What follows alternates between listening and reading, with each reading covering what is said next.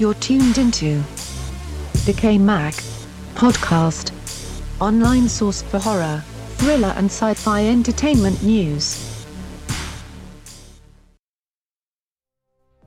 Good evening, ladies and gentlemen. My name is Ken Artuz, founder Decay Mag, and you are listening to Decay Mag Podcast. This is season six, and joining me as co host this evening is. Stacy Cox, staff correspondent for Decay Mag Stitcher. Be sure to rate and review Decay Mag on Stitcher, rating and reviews, and help us rank. And also, you can find our podcast on Google Music, iTunes, Spotify. If you have Spotify, you could command your Google Home device, just say, OK, Google, play Decay Mag podcast. Be sure to visit our website at decaymag.com, D E C A Y M A G.com. And you can also find us across social networking platforms Twitter, Instagram, Pinterest, Facebook at DecayMag. So this week, Stacy and I are going to be discussing the latest topics in horror movie, television, and of course our trademark trailer first impressions. Without further ado, let's begin Decay Mag Podcast, Season 6.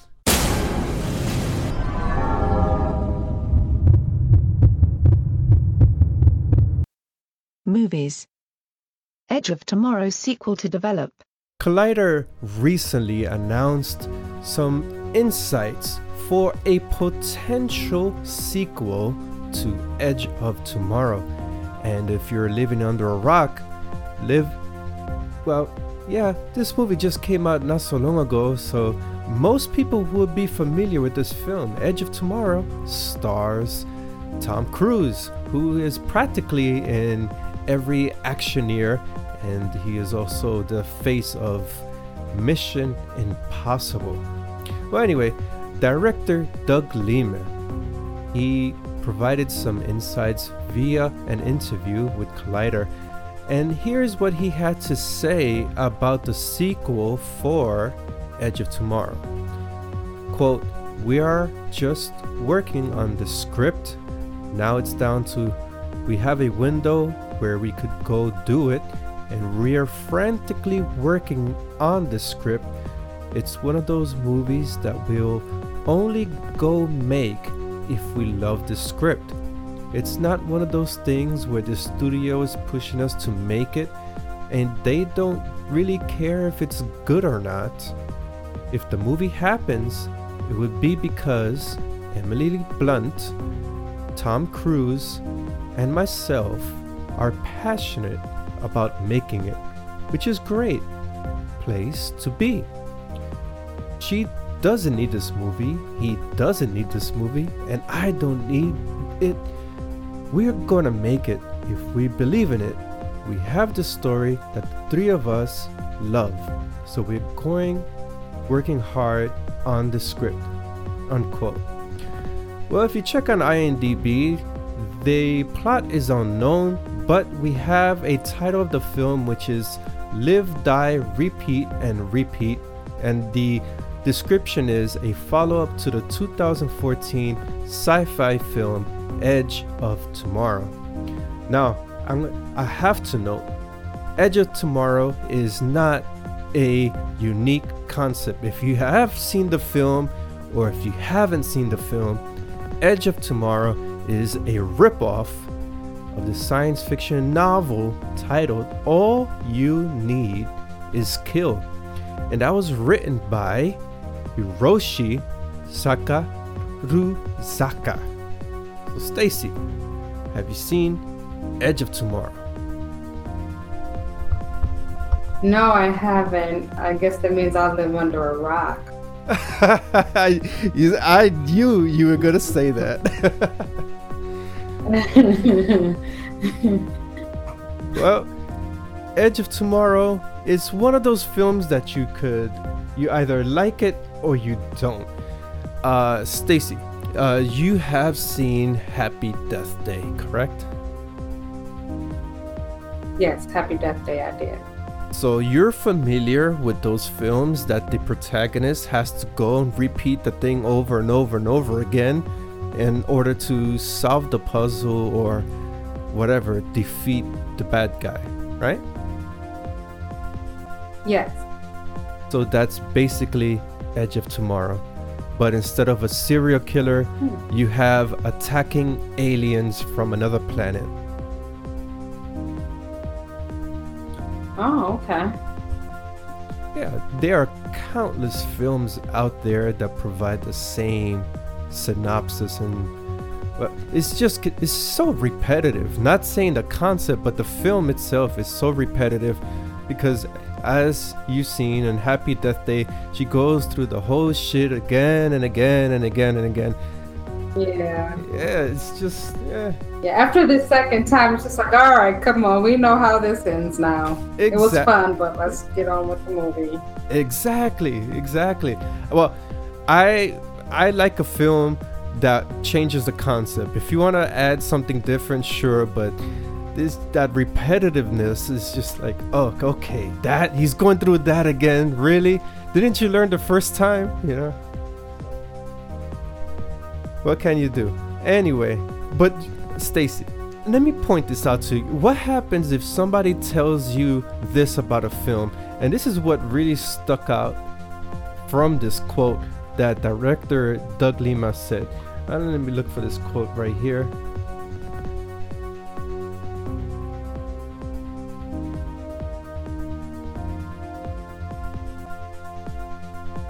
He says that uh, one of those things where the studios is pushing us to make, which is they're not pushing him to make this film. He's he's saying, and they don't really care if it's good or not. Uh, what ha- what do you think about that? When somebody tells you the studio is not pushing us, so we don't care if it's good or not. What, what comes to your mind? Uh, uh, what comes to my mind is that you just don't care about life. No, I I mean, if that's the whole thing, like, you know what? Like, if, if that's how you feel, then don't make it. Because if you don't care if the film is good, then you're not going to put your all into making a good film. You're just going to put anything in there and just, you know, and just release it. And we're supposed to be in awe because it's Tom Cruise and Emily Blunt. Like, no. No. Right? Isn't that something? That really caught me off guard. Is it? Hey, Tom Cruise, i i like I said, he's the face of Mission Impossible. I don't think. What other film has he been in that is not like action and shit like that? Come on. Yeah, that's true. But I think I Yeah. think his No. yeah. Yeah, I was gonna say no. That was a very bold statement right there. No. Yeah, I found that to be I don't I don't know what he meant by that. Maybe it's- maybe it's out of context or something. But uh, if someone told me, well, studios they're not pushing us, so we don't care if it's good or not. But we just gotta make it because we love it. Uh, that sh- that shit don't make sense to me. Well, that doesn't sound like you love it if you don't care if it's good. Right? It's contradictory, right? That's It is. It's very contradicting. It's like, wait, what? yeah. No, that doesn't make sense. doesn't make sense at all. Well, anyway, I I would suggest. I would. Yeah, I would advise to check out uh, Edge of Tomorrow. But like I said, if you've seen one film that the protagonist keeps repeating the same thing over and over again, even if it's a different setting or the antagonist is different, it's just the same shit. For that, I'd rather play a video game because at least I feel more entertained controlling the character than just sitting for 90 minutes watching the same thing unfold on screen. I agree. Leonardo DiCaprio stars in Manson movie. Quentin Tarantino will direct a new Charles Manson movie, which is currently unnamed at this time. Set to star in the film is Leonardo DiCaprio. Tarantino also has his eyes set on Margaret Robbie for the soul I mean, for the role of Sharon Tate, Tom Cruise, and Al Pacino. The film is produced by Sony and is set in 1969 it is rumored to involve Charles Manson and the Manson family murders. It is slated to debut in theaters on August 9, 2019. This marks the 50th anniversary of the La Bianca murders. That is all of the information known at this time, as the production is kept under wraps. Stay tuned to decaymag.com for updates. Uh, now, Ken, when I, yeah, I love I love, uh, you know, Charles Manson is actually one of my favorite, you know, uh, criminals. I love Leonardo DiCaprio. I love Al Pacino. But when when I saw this, the only thing I could think is another Manson movie. Are you kidding me? What did you think about this? Well, it, I, Leonardo DiCaprio, I, I, I have grown to admire the actor's work. At first, that Titanic movie kind of killed it for me. I was like, ah, oh, no, not one of these heartthrob guys, and he's trying to make a movie and the name. But then he did, made other movies, and each role was was fantastic. So I am interested to see how his interaction will be in this Manson movie. I'm just curious because all every well I would say 80% of the films he's portrayed a character in is an intense drama. So that's the, that's the thing that sticks out. And you mentioned Tom Cruise is in this project as well? Well, Tarantino has his eyes set on Tom Cruise and Al Pacino. Um, nothing saying that they are in it. Um, confirming that yet. Ah, uh, okay. Oh, of course, the Manson murders. Uh, that happened back in 69, 68, 69, I believe. Yeah. And four persons, four victims fell under Manson and uh, and his crew called the uh, Helter Skelter which that was his posse, that was his gang. He brainwashed a few people and they went on a murder spree, which the con- the conspiracy is that Sharon Tate, uh, she was one of the of the victims. Uh, she was actually a sacrifice. So you know Hollywood has their dark side, and for the director, if you're a director, actor, singer, you have to offer a sacrifice in order for you to become famous. That is a conspiracy. Uh, some people label it as Illuminati, and you know, other people say secret society.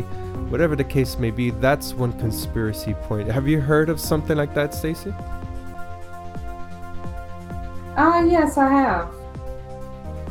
Um, I find it very interesting, but there are always stories surfacing of, you know, pretty much uh, you got to sacrifice something in order to reach that level of fame that you're trying to reach, you know, that status. Right. And her husband reached uh, high status as a film director, Roman Polanski and it happened just right after she was murdered.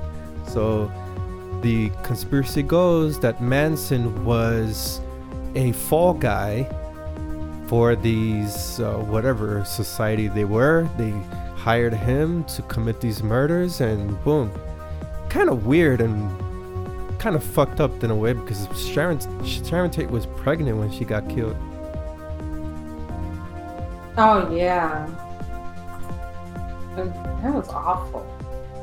Yeah, so that's why I'm interested to see how Leonardo DiCaprio is gonna be in this film is because the story, the crime is so raw at the time.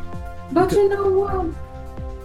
He's also supposed to play. Um, isn't I mean, whatever happened to this? Like, he's supposed to be H.H. H. Holmes and Devil in the White City. Whatever happened to that? I think H.H. H. Holmes is a better serial killer for Leonardo. Yes. Yes. I think so too. I mean, just the whole persona and everything, you know, like that's that's the perfect serial killer for him. And maybe, like, now that it says that you know, Tarantino has his eyes set on Al Pacino. I think like Al Pacino would probably be better suited for uh, Manson. Yes, I agree. I, I agree. mean, come on, really? I agree. Yeah, I agree. I, mean, yeah. I think he he Al Pacino resembles Manson with some good makeup, just as long as he doesn't say "say hello to my little friend." you better not. No. That'll throw it all off like That'll throw it all off. Yeah. You forget what set you're on? Cut. Do that again. Retake. Yeah, but uh, right. But yeah, like um but now that you and you talk about Tom Cruise is usually in action movies like this sound like a different move for him if he does if he is confirmed to uh, be on the set. like, wow, okay, we were just talking about how he's usually doing these action movies. This would certainly be different for Tom Cruise. Right. I enjoyed Tom Cruise and like Eyes Wide Shut. That and Vanilla Sky, those are films that were like, whoa, kind of deep, very deep. And now he's just into action. I, if he gets involved in this Manson movie, yeah, that would I'm curious to see how he will, his role would be in this film as well. But Leonardo DiCaprio, as I stated, he's a good, good, phenomenal actor, and I agree with you, Stacy, that H. H. Holmes' character would fit more with Leonardo DiCaprio. Yes, it would. I'm up here like, wait a minute, because I'm like, you know, H. H. Holmes is another one of my favorite serial killers. So I'm like, I watched the documentary like three times. I'm like, no, that's the so when I found out about Devil in the White City in production, I was like, yes, that's the perfect serial killer for DiCaprio. And now I'm like, wait a minute. Seriously, Charles Manson? Like, no, they should have chose Al Pacino to do Charles Manson. And maybe DiCaprio, one of the flower children or something. the like, flower you know children. Like, I don't think. no, no, no. He, he can't do that. I think he'll be uh, like a detective or something more powerful. Oh yeah, yes. it does say that. Yeah. No, it does say that. So then, who's gonna be Manson? Who is he looking at to be Manson? Uh, Al Pacino. You gotta have Al Pacino. Yeah. Yeah. Okay. So that makes sense. That yeah. does make sense. Okay. Yeah, he's supposed to be a detective. Okay, that makes me feel better. And and that makes me think that uh, that they've actually thought this through. well, Quentin Tarantino, I'm on the fence on what he offers uh, for for his films. Kill Bill, in my it, well, this is an opinion shared across the board. Kill Bill is heavily influenced on Japanese anime, manga. So that's his source of of influence.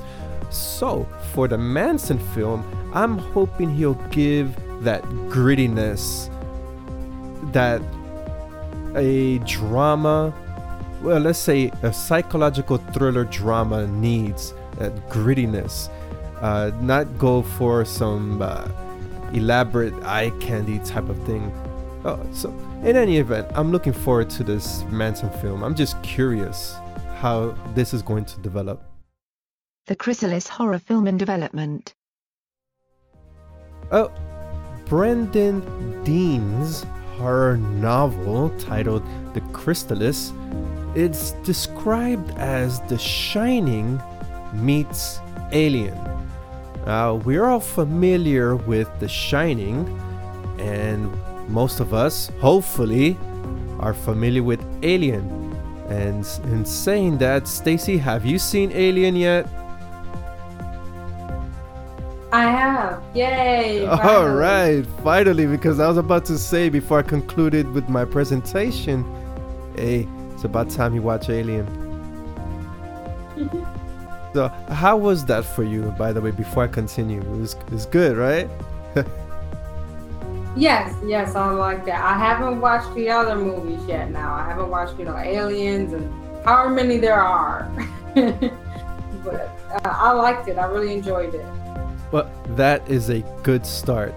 So, when I read this presentation, well, this article about the Chrysalis and his com- uh, combining the Shining meets Alien, I say, okay, how is this going to work? Uh, you have an alien creature in a hotel. Is that what it is? No, is a hotel in outer space? I don't know what that comparison is leaning towards. But anyway, the novel, it's it, this is what the novel is about. A 20-something couple who are forced out of New York City and buy an old house in the suburb. With the husband, he gets a job as a big bucks corporate person and his pregnant wife opens a small gym catering to moms to be.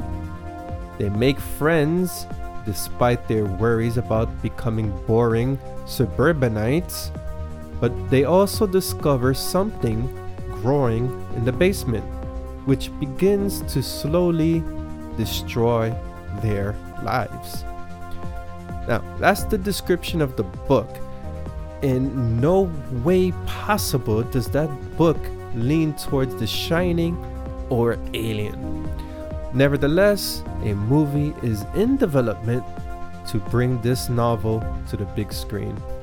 Uh, what is your opinion on this, Stacy? I'm on the fence on what this film is supposed to offer. Um, well, I'm right along with you actually. Um,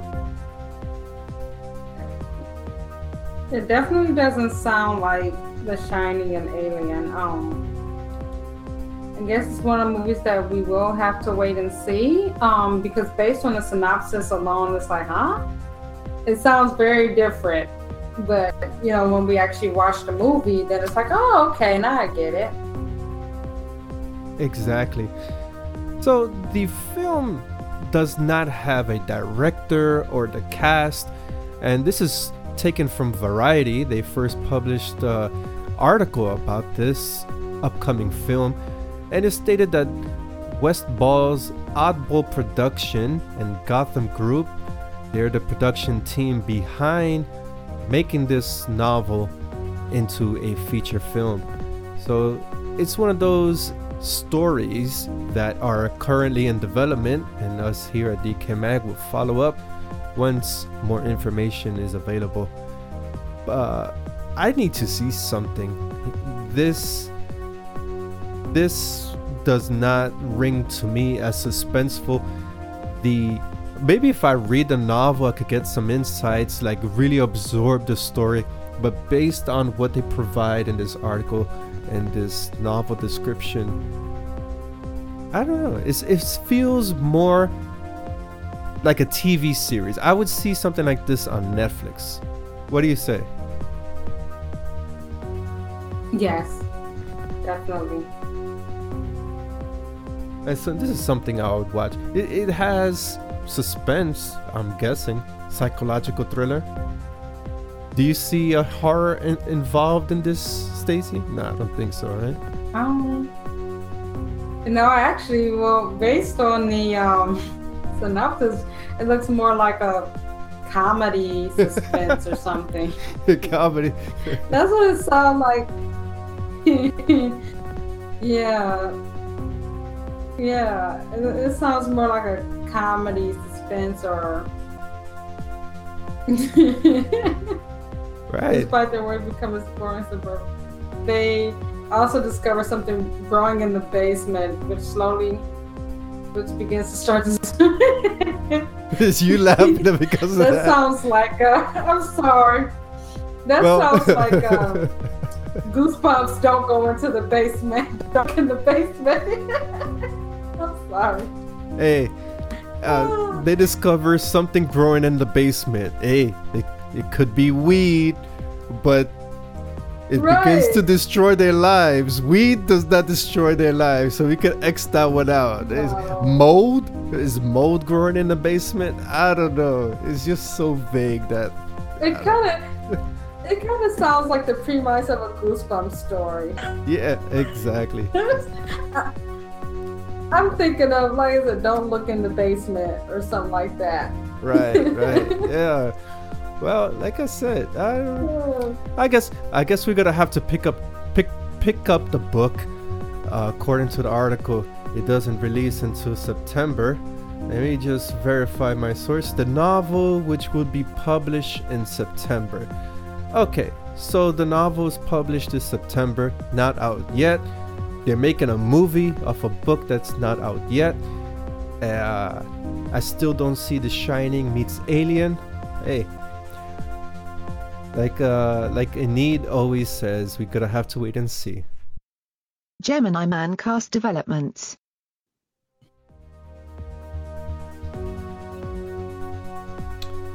So Ang Lee is slated to direct a film starring Will Smith and the production team behind his upcoming action slash science fiction film is from Skydance and Paramount. Clive Owen is already attached to this film, and this is according to the Hollywood Reporter. Clive Owen's character, he's going to portray the head of a cloning program, and he is going to be the antagonist of the film. Will Smith, on the other hand, no surprise here, is going to play the hero, Woo, whoop de doo. So he's playing two roles. he's pl- he's playing two roles here. I say whoop de doo because when was the last time we see Will Smith in as a villain? I don't. Hey. Right, that is true. He's always playing the hero. He's always playing the good guy. Well, what, wait, yeah. What yeah. about in um hmm? Suicide Squad? Wasn't he a villain no, in there? Hey, well, he was Suicide Squad. Does that count? No, that doesn't count. He's a that that's classified as anti-hero. So he's a hero even though he's okay. a villain. So he's an anti-hero. So still that does not count. Hey, Will Smith you, you need to bra you know change be diverse be a hero be a villain uh, you know that would also amount to why he his roles are going down, his films are going down. Hey, you need to be diverse. Uh, well, anyway, check out check out this role that he's playing. Uh, he's gonna play two roles. One of one of which is a good guy, one of which is a bad guy. He is playing the role of Henry, an aging assassin who wants to get out of the business but finds himself in a battle with the ultimate opponent, his clone, who is 25 years younger and at the peak of his abilities. Okay, now let's let's discuss this film here. The description here says a unique actioneer. I beg to differ uh, Jet Li was in a film titled The One, and the synopsis reads A rogue multiverse agent goes on a manhunt for versions of himself, getting stronger with each kill. With only one version remaining, he races against the clock to finish him and become the one.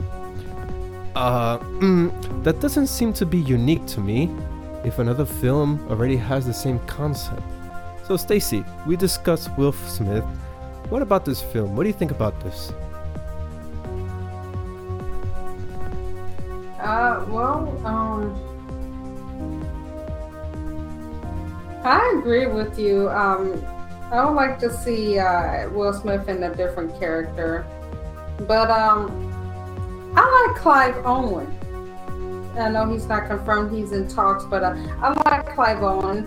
Uh, I guess last I've seen him was in um, law-abiding citizen. Was he, I think no? Was that Clive Owen? Who? I think I'm thinking of someone else. Oh, you gotta jump onto IMDb right now. yeah, uh, it's a, it's a recent film. One of these days, I won't have to cheat on IMDb. IMDb has become a um, go-to source. I'm telling you. Let's see. Well, um, Valerian oh, and the City of a Thousand Planets. He's been in that one. Uh, Intruders and hey, the guy has He you know what? I'm thinking of Sin City. Oh, Sin City. Sin City. Wow. Uh, no, that's going back a yeah, few well, years. That's, that's kind of back. Yeah, 2005. Back, back. Okay. Yeah. yeah. So 2005. Yeah, I was thinking of somebody else, but no, Clive Owen is good as well. So um, the the cast is definitely uh, promising. So I guess um, watch the movie and we'll see. that yeah, that's what that's uh, yeah. all we can do, right? Uh, Clive Clive Owen. He, if you look at his filmography, that's diverse. I see he's done action yeah. and he's done drama and yeah, that's that's what you call diverse and that's what Will Smith needs to do seriously. Like his what was that last film for Netflix? Bright. Uh, you like that film? I, I, oh yeah, bro. You, you enjoyed it? It was pretty good, but like I said, it was just lacking a lot. Like yeah. it left a lot to question. So as I said, hopefully this sequel that's coming out will answer those questions. Yeah. But yeah. It, it, was, I mean, it was both good, but it was also, it was easy fun, but it was also confusing because of like a lot of, un, I mean, a lot of necessary uh, things were just left out of it. It's like, okay, what's going on here and why this and why that? You know, so yeah. it's like, it, in a way, it kind of felt rushed, but because they're making a sequel, that makes me feel a little better, and maybe that they'll, you know, touch on those subjects in the sequel. Well, hopefully, and Bright has been one of is one of those films that critics and film viewers are on the fence about. Some like it, some don't. And I, I, it's good.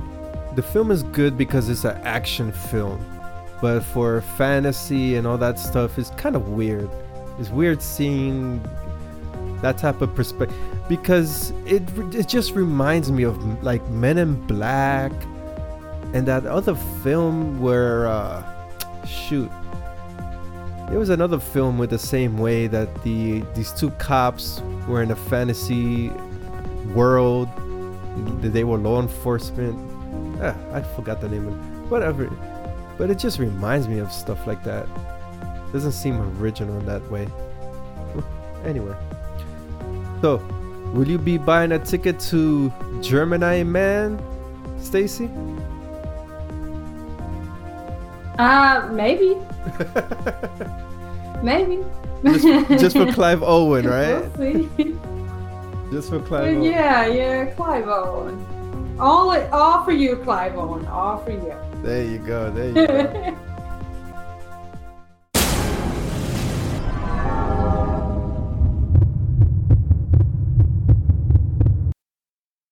Television Simon Pegg, Nick Frost developed Paranormal TV. Okay, Stacy. I know you are familiar with Shaun of the Dead. I am. I haven't seen it, but I'm familiar with it. You have what? Uh, I you. No, you, I haven't seen it. I know. Oh, you said you saw Alien. I was so happy. They say you haven't seen Shaun of the Dead. Oh, yeah. uh, we're back to square one. nah, I've heard a lot about it, and I've seen like the trailer. I just haven't watched it yet. It's it's a cult classic, I tell you. Uh, the British comedy with horror. I, British, they, they know how to, how to how to blend comedy and horror so well. The Americans, the only the only comedy horror that really sticks out is Zombieland. That's the only one, in my opinion. Oh yeah, I like I love zombie. Wait, you said Zombie Land, right? Yeah, Zombie Land. That's... Yeah, yeah, I, I love Zombie Land. I have seen that. Right. Oh, man. Woody Harrelson, you know? Oh, come on, Woody, Woody Harrelson. Harrelson is awesome. Awesome guy. Uh, good actor. But yeah. the topic that I'm presenting is, and I, do, I brought up Shaun of the Dead because actors Simon Pegg and Nick Frost are in Shaun of the Dead. Now, they, since then, they have been in many films, they have produced, but recently they unveiled their indie production company titled Stolen Pictures, and that was unveiled last year. So they have a few projects in the work, and one of them is titled Truth Seekers, and that's a half hour comedy horror about a three person paranormal investigation team. Now, we know that Fox has a concept already presented a series about two guys who are paranormal investigators, and it's a horror comedy. I haven't watched it yet. Um, perhaps I'll catch it on Netflix when the series is up. But check out the the comment here for Truth Seekers. Simon Pegg states the following quote Each episode is gonna be an adventure, a potential haunting or something. Ours thought as a very parochial idea, a very small business venture for these people, but it will expand as the series goes on to be something far more global. It's a language everyone understands, the mystery of the unknown. Shaun of the Dead was a very parochial story set in North London, and somehow it managed to get this global reach because everyone understands the language of zombie movies. Unquote. Stacy, I I love that statement right there.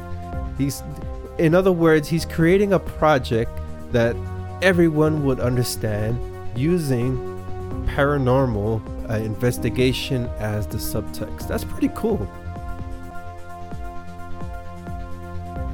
Yeah, I think so too. Um, and it actually um, it's also um, kind of reminding me of what's the you remember that uh, paranormal um, film you had me watch not too long ago for review? Remember, it was it, it aired like years ago. Ah, uh, right. Yes, yes, yes. Um, you but, remember it? Uh, yes. What is it? Oh, uh, Ghost Watch. Ghost, Ghost Watch. But that was more right? serious. Ghost Watch. Yeah, it can. That Ghost yeah. Watch was more serious um, though. There was no comedy in that. If you think Ghostwatch was comedy, there's, there's something wrong there. that, that was supposed to be a, well, you could say found footage type of uh, thing, yeah. right? And it was supposed to be like a War of the Worlds, like make people believe that it was actually happening when it wasn't. That's pretty very imaginative. I thought that I thought that was genius right there That's because genius. when I was watching, I was like, wow, like wait a minute, is this real or not? Like it, like, and we always talk about we talk about found footage a lot and how most of the time, probably like 90, 95 percent of the time, it sucks. But those that was one of the few rare found footage movies that really, you know, played well.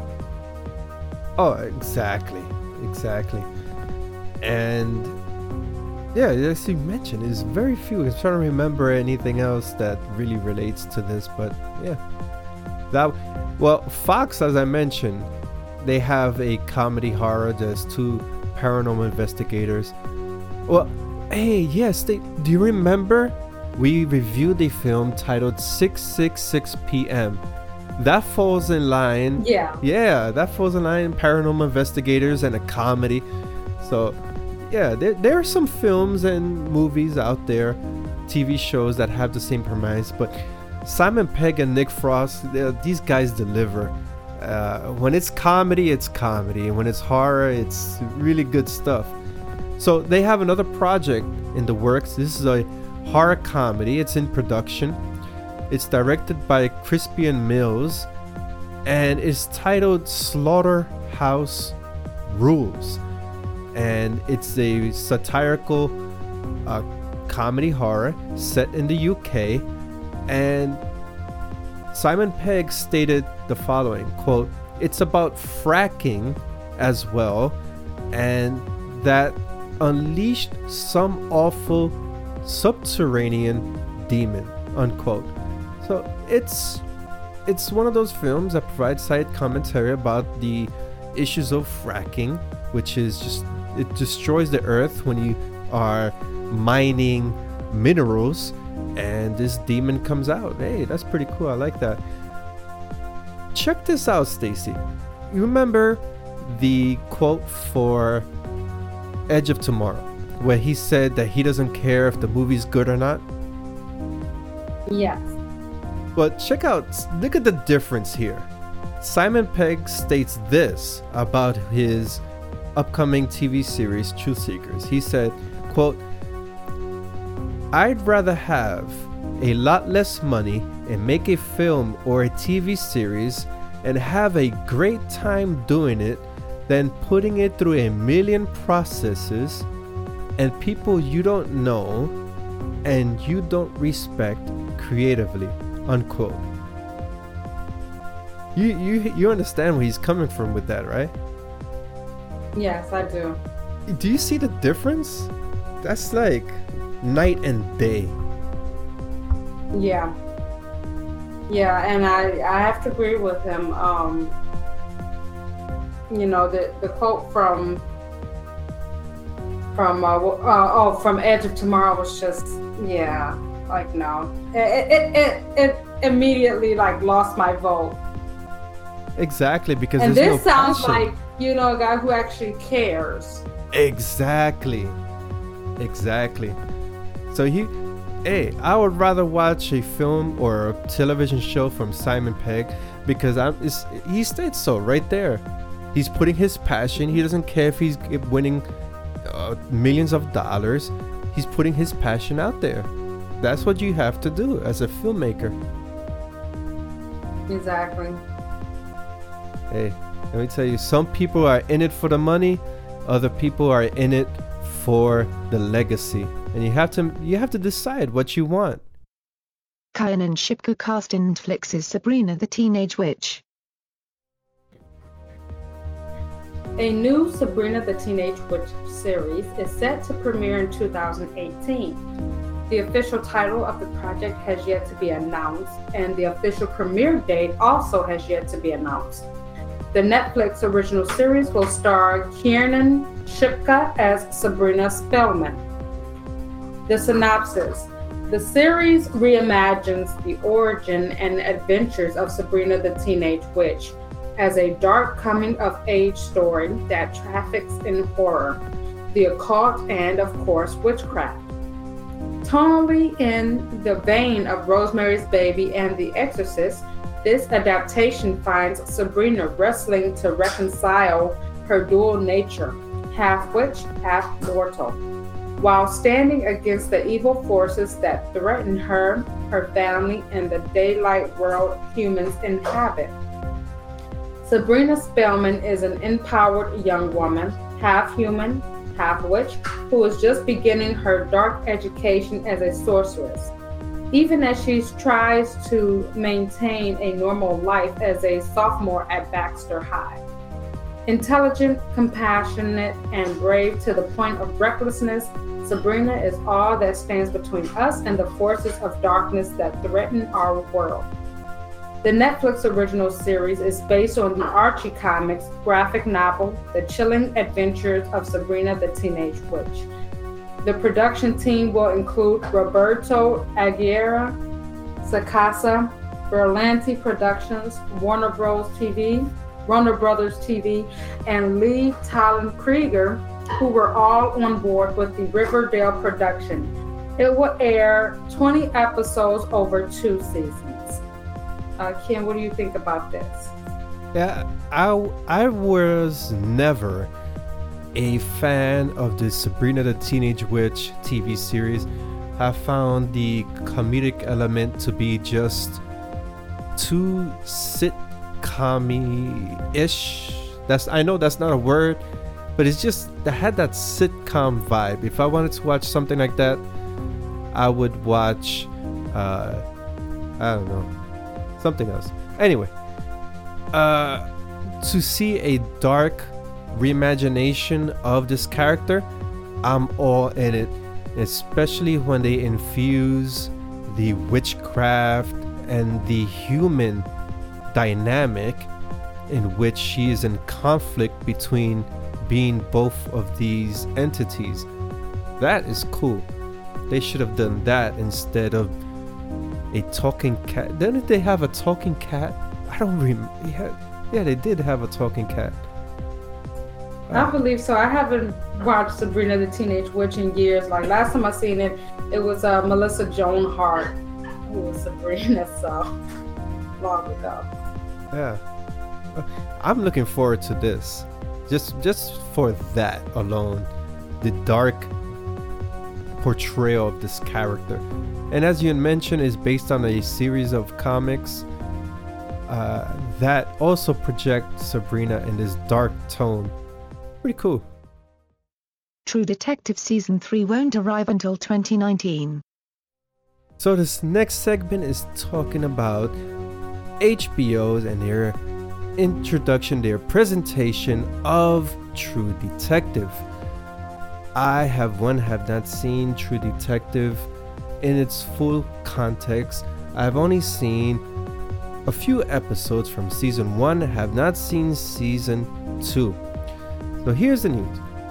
True Detective will begin principal photography next month, February. However, there's some bad news to that, and that is that True Detective Season 3 will not air on HBO until 2019.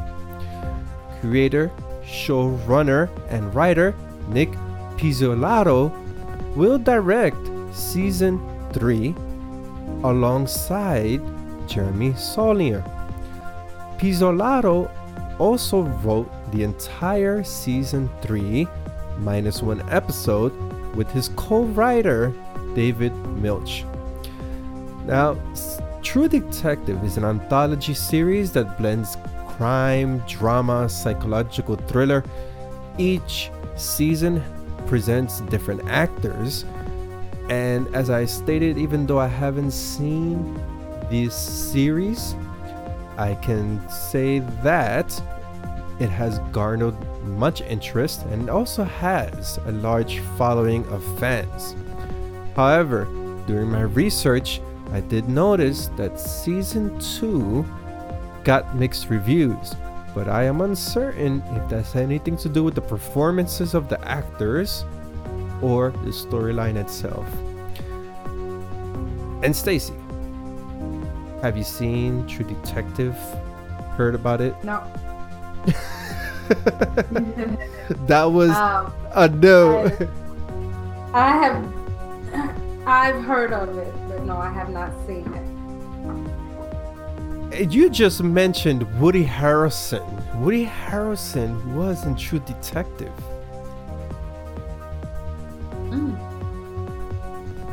Shame, shame. I guess you're not such a big Woody Harrelson fan.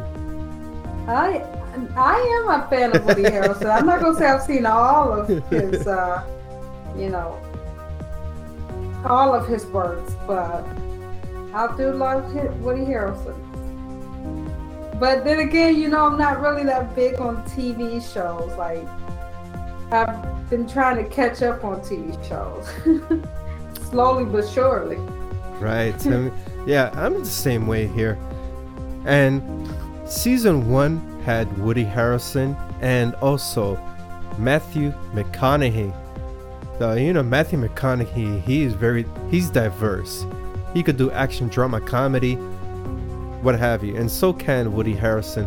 But I'm in the same boat as you, Stacy. I, I would say I haven't seen True Detective because even I think I've watched like three episodes of season one. That's not saying much right there.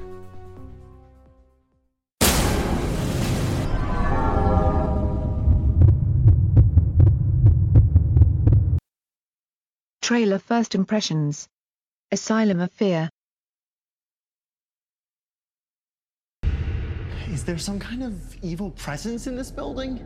Something that wants to do us harm? Do they want us to leave? We're staying in here at the Wallstrom Psychiatric Institute. We've heard some pretty interesting stories about a violent doctor spirit roaming the building who refuses to let anyone step foot in here ever since his own mental breakdown.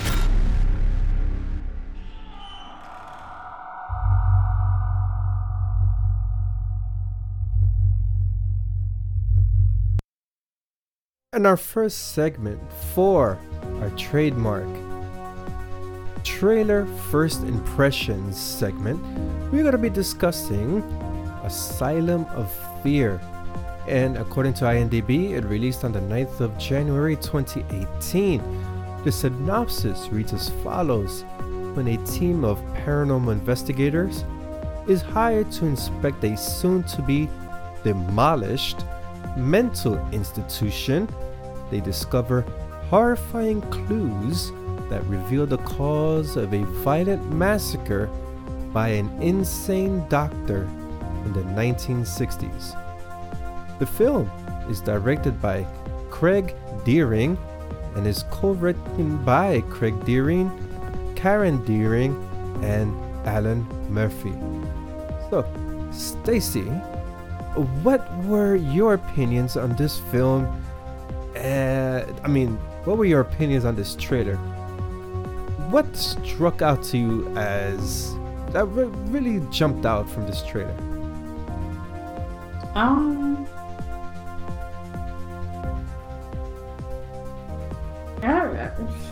I, guess I would have to say the suspense. Really, it looks uh, very suspenseful.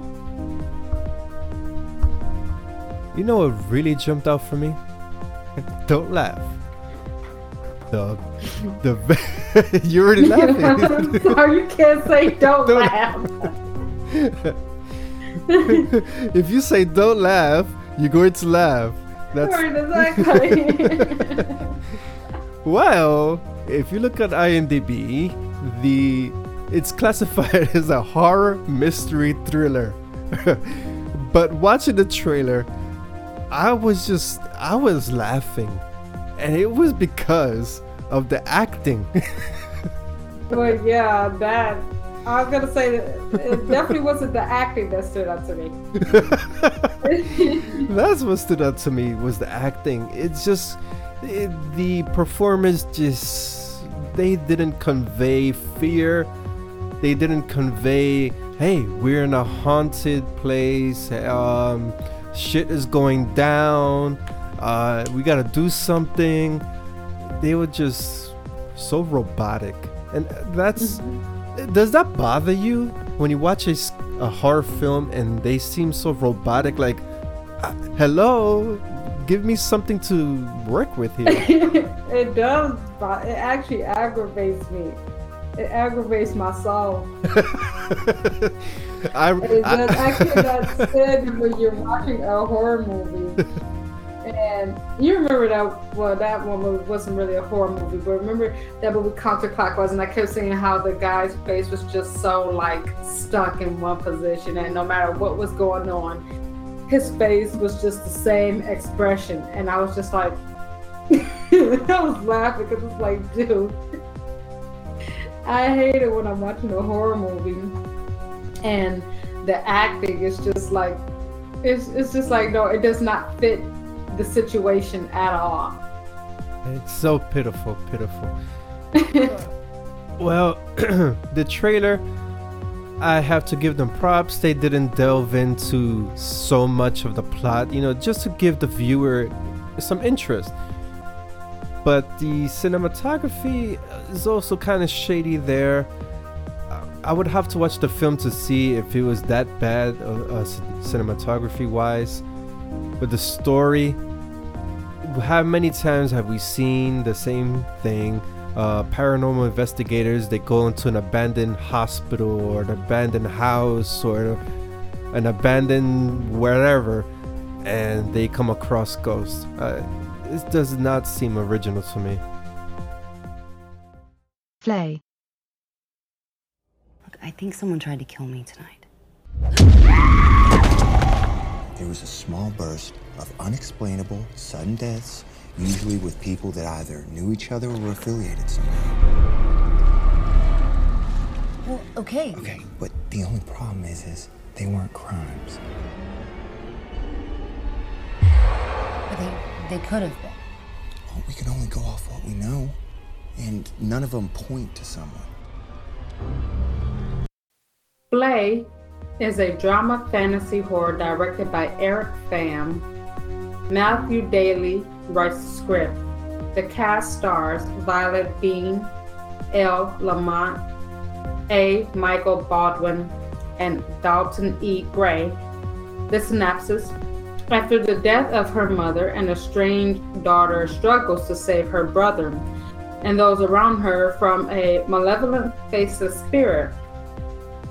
Uh, now, Ken, when I first watched the uh, trailer for Flay, um, I like I, I, first when I watched it, I thought it was like tied into Slenderman. And I'm like, well, no, maybe not, because this seems highly different. But then it actually says, you know, like part of the whole Slender Slenderman legend.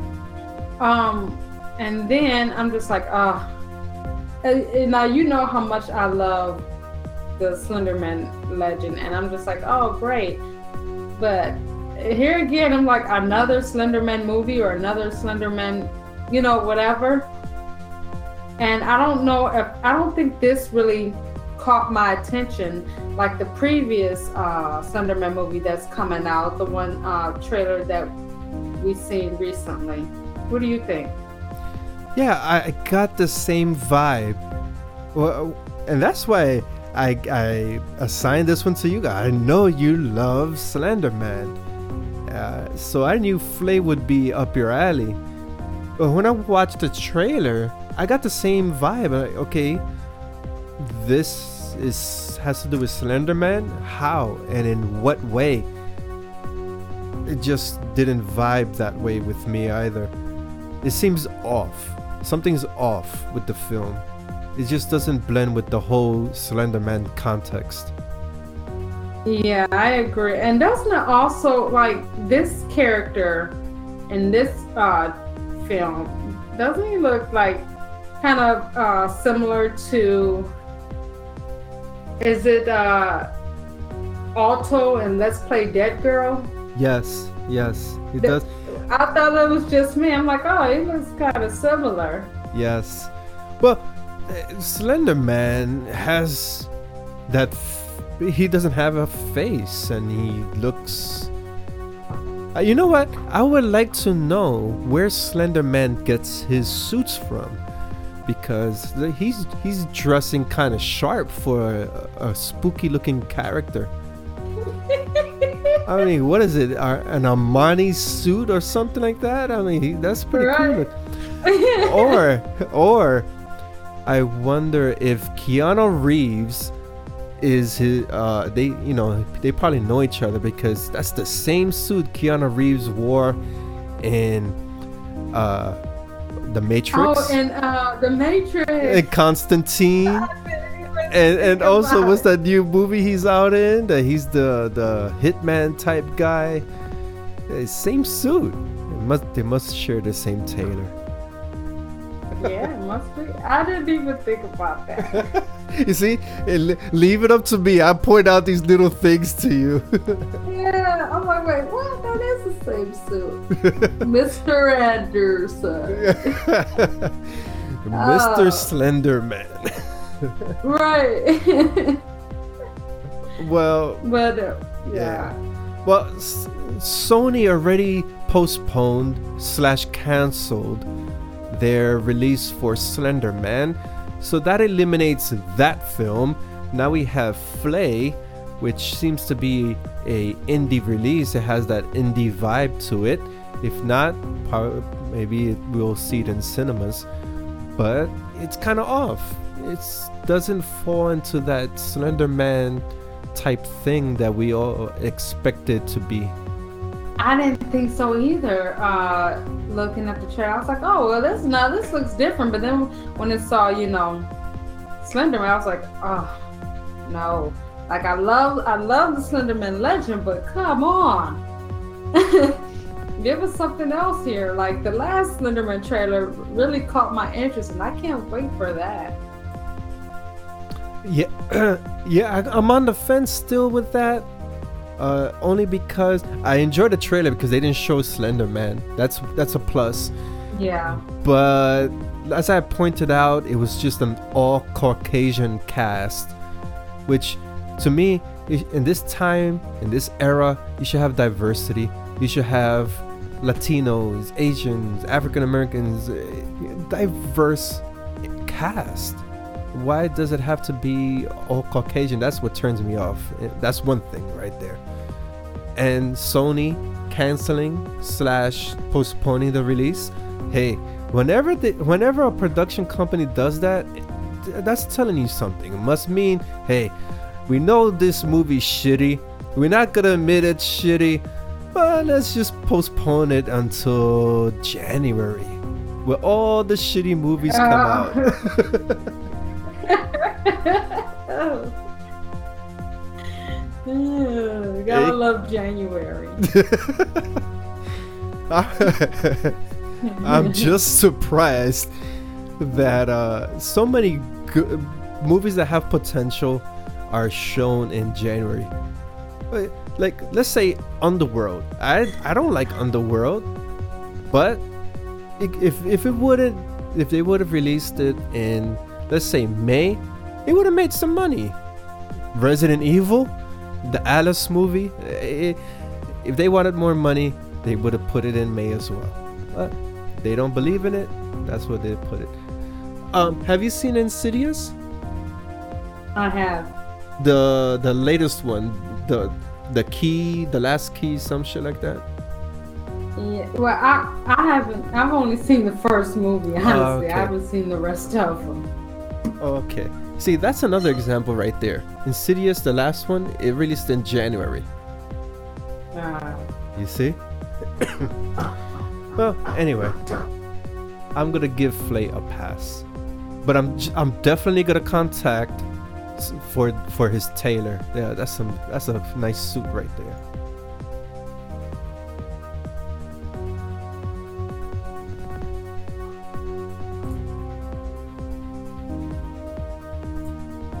Caller ID.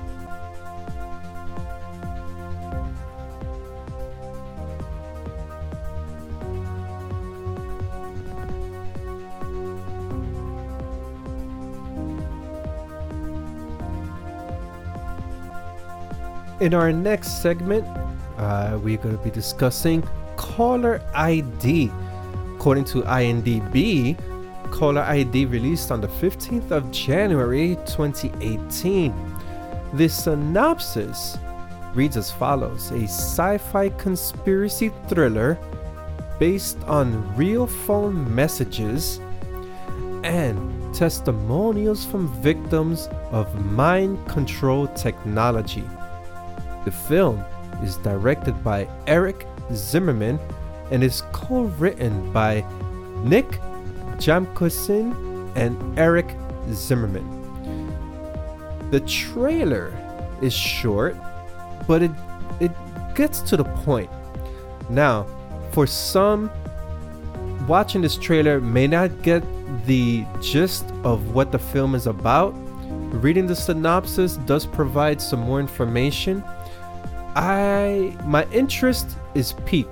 I think based on the trailer, it looks like it's a found footage slash documentary style. I despise found footage. I think that's like the shittiest form of filmmaking. Uh, and Stacy, you made a great point earlier in this podcast. Even though this genre is, in my opinion, this is my opinion, shitty, you do have some good found footage films that surface, but they are few, right? That's that's my opinion. Caller ID has a good context. Stacy, have you heard of mind control technology? No. Actually, no, I take that back. Yes, I have. I've heard of it. Right. And they this is if you uh, if you're interested and this goes across the board yourself or anyone listening vice v-i-c-e they have a very good episode on youtube about target individuals.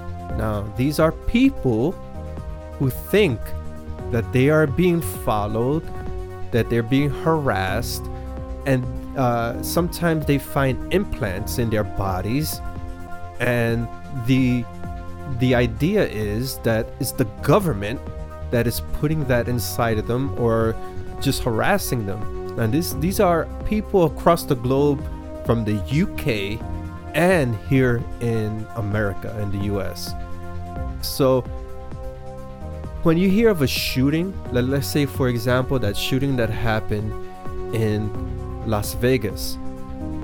The the whole idea is that these individuals are under mind control, that they did not commit the crime. Yes, it was them, but they were influenced by mind control technology. That something took over their body, and they commit these crimes.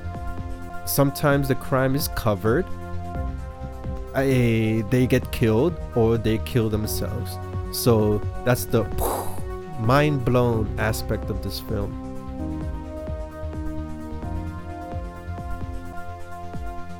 So, what do you think about that, Stacy?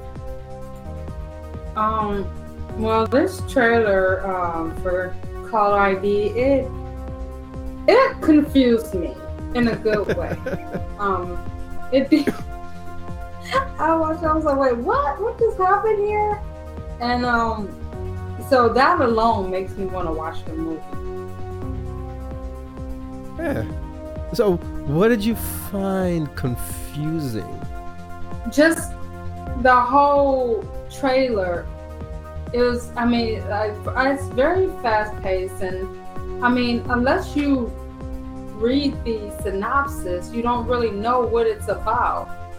It's like it's just a bunch of uh, clips shown just a bunch of clips flashing out at you. You know.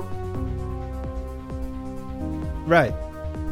And so yeah, without the synopsis, I'd be like, okay, I am totally lost here. And strangely, as soon as I watched the trailer, that's the first thing that came to mind was that show, that Vice, and I just mentioned the targeted individuals. I'm like, oh, they actually made a film about this. But you know what really turned me off from this trailer? The part that they say based on blah blah blah. I hate it when films do that. Based on a true story, based on real events. What real and events? And it don't really be based on anything. Right, exactly. Like Texas Chainsaw, based on true story. Like whose true story? Yeah, that didn't get the true story right at all. Like the only thing that probably got right was like the farmhouse. Other than that, it's like seriously, no. Yeah, so. that yeah, that did not happen. Right. Yeah. I just I feel that marketing tactic is so played out that every time that I see that on a trailer, it just turns me off. Like, no. Yeah, so it's false advertising and like actually a good example, uh, the film I'm watching, The Devil's Well. Um, now, earlier in the film, it said, you know, based on true events, and the place is actually called Devil's Well. But I go do research. You know how I like to do research uh, while watching the film or afterwards, just to be able to tie in, you know, the true story in with the with, with the film review and everything. I couldn't find nothing on it, and what I did find about Devil's Well was in another country. I think it was uh, in China or something. I'm like, seriously? How do you just go saying this is based on true events and everything? It's but it's not. Yeah, I have to agree. It's it's false advertising. Unless you're providing let's say your the official website of the film. If you're providing evidence, okay, this happened like let's say Slenderman, excuse me. Slenderman, we all know, is based on true events. Uh, some girls they committed a crime because they read too much creepy pasta and they killed one of their friends. It's based on a true story. You could weave a story off of that. But yeah, I agree. If it's not related at all, don't say that. No, it's just a turnoff. No. That's like w- looking at a Tinder profile and you see all these good things about your match, but when you meet the girl or guy and you're like, wait a second, uh, you said you're a bodybuilder, but yet you cannot lift a uh, a cup of coffee. Come on. what the hell is that?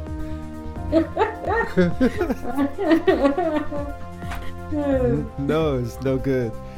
Not that I go on Tinder or anything, no, but I'm just making a reference here.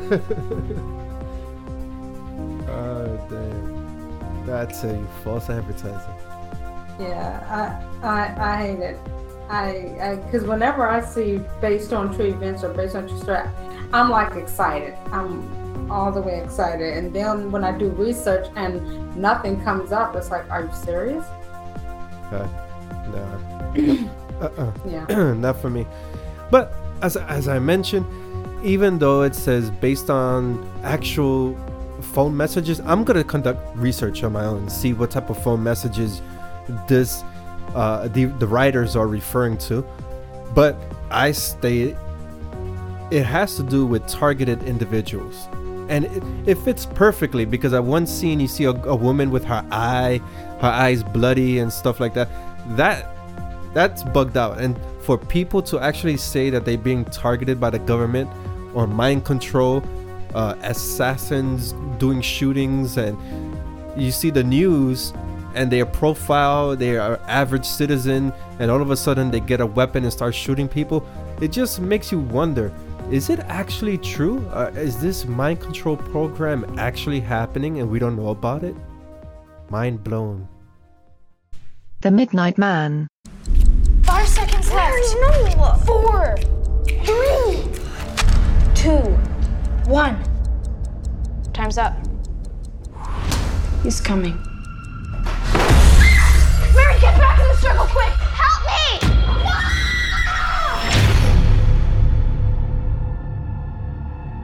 Your grandma never let us come up here that much when we were little. Hey, what do you think of this?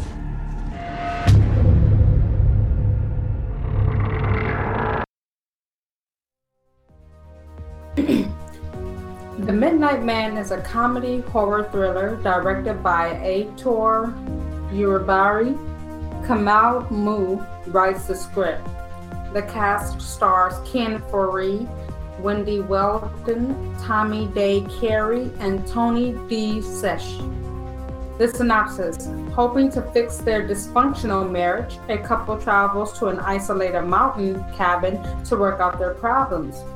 But the one problem they didn't anticipate is the maniac, the maniac trying to kill them. Um, now when I saw this trailer, I felt like the Midnight Man looks very familiar, like any other Boogeyman movie out here. But I mean, it also looks good at the same time. What do you think about it, Cam? I agree. I agree. It just had that uh Bloody Mary type thing going with Yeah. it, along with countless other boogeyman films that, like you've mentioned, and it it makes me laugh because I see an IMDb, the next to the writer's name, it states based on an original screenplay.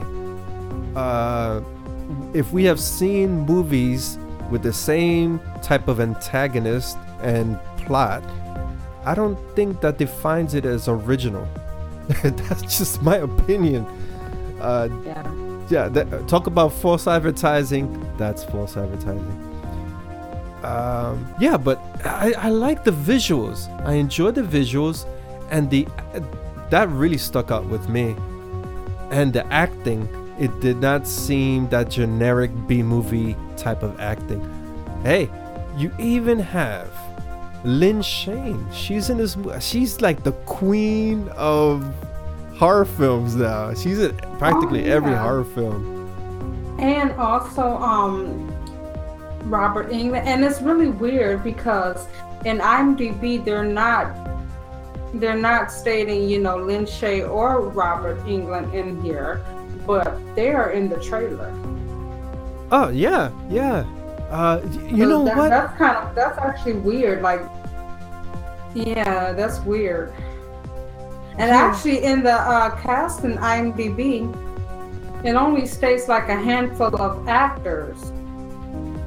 That you know like the kids that were also in the trailer they're not stating they're not listing them in the cast list on here. Well, I see that there is an error there. The they have two, well, no, they have three Midnight Man movies. They have 2017, they have 2016. Oh, this is one of those cases that the there's multi there's different movies with the same title. and i'm hoping we, i didn't choose the wrong one Uh, because i mean 2017 i thought i'm like okay that sounds like the one because it's more i mean I, I'm like. Actually, you know what? That is Yeah. the wrong trailer. Ah, no, the Uh-oh. right trailer, the Uh-oh. different movie. There we go. There we Yeah. go. Okay. Right. Okay. So that was the right trailer, but it's okay. It's a different movie. So Right. So Okay, I- oh, wow. yeah. You see, and yeah. this is a perfect example of how, let's say, someone who is not into horror, they'll look for the Midnight Man, and they'll come across a totally different movie, give it a bad review, but they watched the wrong film. You know what I'm saying? Yeah. Because So actually, okay, to update, the director of The Midnight Man is Travis Zariwny. Okay, writers are uh, co-written by Rob Kennedy, and the cast stars Logan Preran, Robert Englund, Grayson Gabriel, and Emily Haine. there you go. All right. Yeah. the update there. like, yeah, there you go. You're like, like, let's what? say, We wait, I'm gonna update. update. Update. that was cool. That was cool. Like, wait a second, I'm gonna update this shit. right. Okay. But you see, hey, and that happens all the time. There's so many movies with the same title. Yeah. Why? And then there, one is 2016, one is 2017. Like for real? This, Yeah, it says 2016 released in Canada. yeah. Okay. Yeah, when I, when I saw I was like, okay, it has to be 2017 because that Right. would be the more like up to date one. I'm like, so that's why I went, went ahead with that. But then I'm looking like, wait a minute, this doesn't look right. wow. okay. Wow. Yeah. Perfect. We just pointed out how the unoriginality that does happen in indie horror films. it happens. I'm looking at uh, well bas I, I am interested to see this film just with the cinematography alone. I, I just enjoy that vibe, that spookiness to it. And as I mentioned, the acting looks polished. So yeah, it, it has my vote.